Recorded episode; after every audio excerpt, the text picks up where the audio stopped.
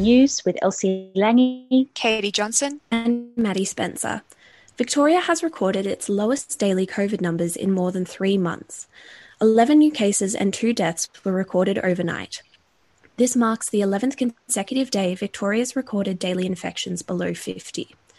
Premier Daniel Andrews is confident with the low numbers of cases, but says the state shouldn't risk um, shouldn't reopen too quickly, risking another outbreak. But if we do it too fast, then we simply uh, run a, an unacceptable risk of losing control. And all the hard work that everyone's done, all the sacrifice, the, the massive contribution that people have made and are making every day won't count for much at all. So we just have to stay the course on this. The 14 day case average for Melbourne is currently 34.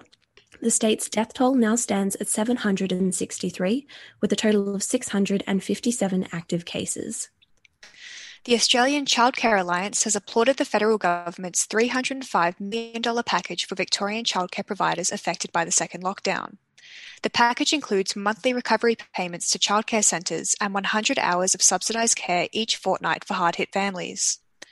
ACA President Tony Mondo says the funding was urgently needed to help Victorian early learning services come out of lockdown. Uh, the funding for Victorian service is uh, entirely appropriate and recognition of the unique difficulties that uh, Victorian services have had uh, over the last uh, uh, six months. Um, and ultimately, we believe it'll deliver good outcomes for services and families. Payments will begin on the 28th of September and go through to the end of January. Live music venues in Victoria have expressed relief after receiving funding through a $13 million state government support package. The package will ensure COVID safe plans are in place once restrictions begin to ease. More than 100 live music venues across the state will receive grants to offset costs, along with funding for staff, artists, promoters, and technicians at gigs. Liam Matthews, part owner of the Old Bar in Fitzroy, applied for a grant and was delighted to receive the news. Three of us are still, you know, mildly stressed, but that just that fear of losing everything that we've worked for over the last 15 years is now gone.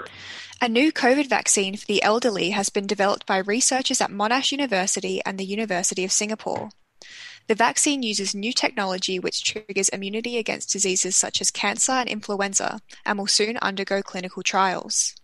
Chief researcher Mirela Hood says so far the animal trials have been successful. She says if all goes to plan, the vaccine could help prevent future aged care outbreaks. We're looking to secure funding to do the next phase of preclinical studies and then to go into clinical trials. So if all goes well, we'd like to be in, in clinical trials within six to 12 months, and then we'd need one to two years to ensure that it's safe and effective in the older population. Unions are calling for a Medicare style levy to fund minimum staffing and training to tackle what they say is a crisis in the aged care sector. The ACTU says a comprehensive plan is needed to increase support for people in aged care as well as staff. Health Services Union Secretary Jared Hayes says the Aged Care Royal Commission has revealed problems workers have warned about for decades. Meals for $6 a day, not per meal, per day. Incontinence pads that have to be 60% wet before they get changed. No PPE and maybe, maybe one set of gloves for the day, not per resident. Uh, we've seen COVID coming on top of that. So now, in real time, we're seeing the concerns that we've had for an excessive decade uh, play out. The ACTU backed campaign for aged care workers comes as the Royal Commission continues its hearings in Canberra today. A Dementia Australia survey has found three out of four people who live with dementia face social isolation. 65% say people they know have been avoiding or excluding them since their diagnosis. The survey findings also mark Dementia Action Week, dedicated to removing the stigma and de- debunking some of the common misconceptions around the illness. Victorian nurse Sarah Brooks says many of her patients face discrimination due to negative stereotypes that come with dementia. I believe that stigma is birthed from this common assumed perception that a person, when a person's mind begins to fail, that they are no longer considered or respected to really be human. The Public Transport Users Association is calling for train services to be upgraded on the Geelong line to match improvements in other regional cities. Commuters in Victoria's southwest will soon have faster and more frequent services on the Warrnambool line. It's a $250 million upgrade. Public Transport Users Association spokesperson Paul Westcott says the work will help day trippers, but more needs to be done for city workers commuting from the southwest.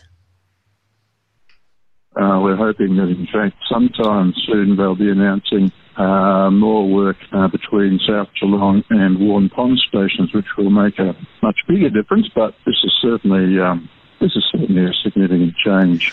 The Creative Industry Union, the MEAA, has welcomed the cancellation of this year's Rob Guest Endowment Theatre Scholarship. And the union says it hopes to work with the scholarship's administrators to make it more ethnically diverse. The scholarship competition was scrapped after revelations that most semi-finalists were white. This prompted all 30 semi-finalists to express solidarity with people of colour in the musical theatre community, a move welcomed by performer Chika Ekogwe. And to finally have s- such a massive group stand in solidarity with First Nations people and POC in the industry is great. This is what should have been happening ages ago. The 72nd Emmy Awards are underway with a virtual ceremony hosted by Jimmy Kimmel. Cate Blanchett, Hugh Jackman, and Toni Collette are some of Australia's big name nominees this year.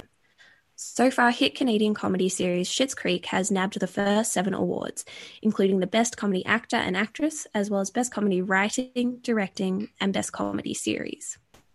Now to sport with Elsie Lange. In cycling, Richie Porte has come third in the Tour de France, the first Australian since Cadel Evans in 2011 to finish on the podium, and Tadej Pogacar has become the first Slovenian to win the Tour. The 21-year-old is the youngest winner in more than a century. In AFL news, the Western Bulldogs have beaten Fremantle, dashing finals hopes for the Melbourne Demons. Geelong had a six-point win over Sydney, securing them fourth place on the ladder, and the Bulldogs will finish either seventh or eighth on ladder, depending on the result of Collingwood's match against Port Adelaide today. In netball, the Firebirds have overcome the Vixens in Cairns, but the Firebirds have faced backlash over a decision not to play the team's only Indigenous player, Jemma Mi Mi, during the league's Indigenous round. In NRL, the Canberra Raiders are in contention for a top four spot following a win over the Warriors. The Knights have also triumphed, making a 42 to 18 defeat of St George Illawarra in Newcastle. And finally to golf, and the American golfer Bryson DeChambeau has won the US Open by six shots. DeChambeau has attributed the win to his fitness, crediting his coach Chris Como for his physical transformation. And now to weather. Humid and partly cloudy, showers easing this afternoon, a top of 20 degrees. A shower, for t- a shower or two tomorrow, 18, and much the same Wednesday, 15 degrees. This has been City Journal Midday News with Elsie Lange, Katie Dixon, and Maddie Spencer.